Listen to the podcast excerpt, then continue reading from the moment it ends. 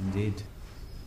The more uh, of this uh, work you do and the more serious you take it, uh, the more you flush out the repressed unconscious traumas, resistances, egocentricity, narcissism, all of the, the very core, dirty uh, truth, the hidden truth of the ego, uh, it gets revealed.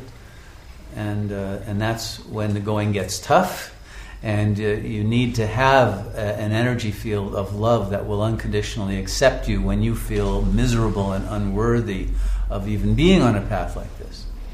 And that's why it's so important that we have a, a stable uh, community that recognizes the shadow work and that valorizes it and that doesn't stigmatize anyone for going through some negative period when the cloud of Maya is uh, over their heads and you can't even see them because it's so thick, but you still uh, see the light through the cloud. And, uh, and, and there's constant forgiveness uh, of oneself as well as others, um, and constant processing. The work must go on. And, the, and if this is done in the context of each individual taking a vow, a very serious vow to remain on the path, regardless of what happens, that strengthens you more than anything else you can do. Because it's very easy to throw in the towel, you know, when things get tough and say, oh no, I can't look at that. That's too much. And, and uh, let's get a beer and watch TV and forget about this. And it's, it's very easy to do that, but it's at those moments when you're touching the really dark shadow within that you're closest to the light. But it takes great courage.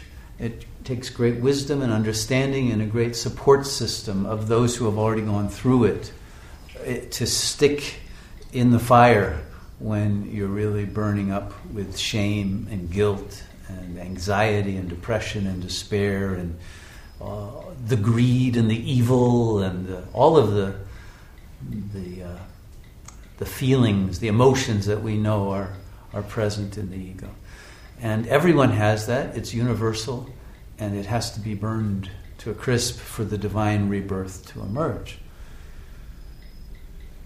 And because it's so difficult, very few people do it, and they would prefer an imaginary form of spirituality or light up some more ganja, you know, and pass the joint around and pretend that we're spiritual without uh, dissolving the ego.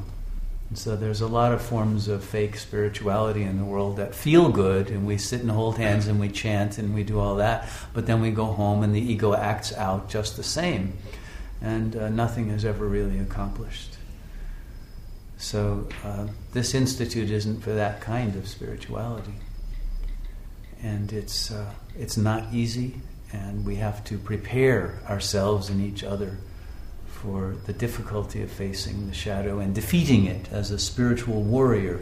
We must have the, the weapons and the willpower to defeat the ego at the unconscious level, where it has the power over us because the unconscious ego sees things that our conscious mind doesn't see. And we have to outwit the unconscious, the censor.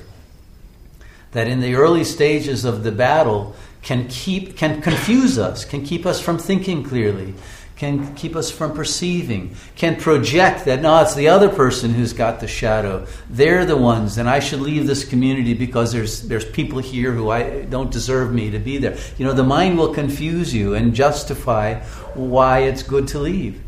And as long as uh, as you're under the influence of the ego, and you don't have a trusted guide who can show you that you're projecting and that these are blind spots and you're not seeing things clearly, you can fool yourself very easily and leave and justify it.